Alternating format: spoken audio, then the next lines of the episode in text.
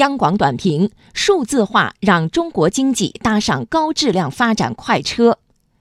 到二零二一年，全球数字经济的规模将达到四十五万亿美元，占全球经济总量百分之五十。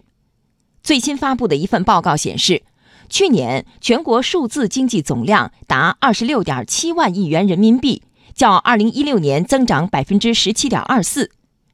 数字经济占国内生产总值的比重，由二零一六年的百分之三十点六一上升到二零一七年的百分之三十二点二八。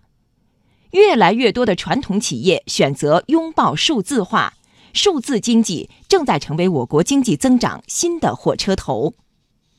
太阳底下无新事，数字经济不算新鲜事物，而是适应经济发展需要、让产业弯道超车的绝佳时机。从人工智能、大数据、物联网、云计算到区块链。从无人驾驶、智慧医疗、机器人到计算机视觉，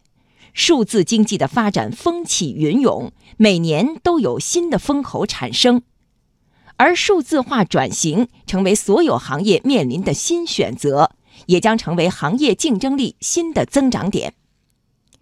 在技术变革和需求变革的共同驱动下。数字化将成为中国经济转型升级、提质增效的新动能，为社会经济发展做出更大贡献。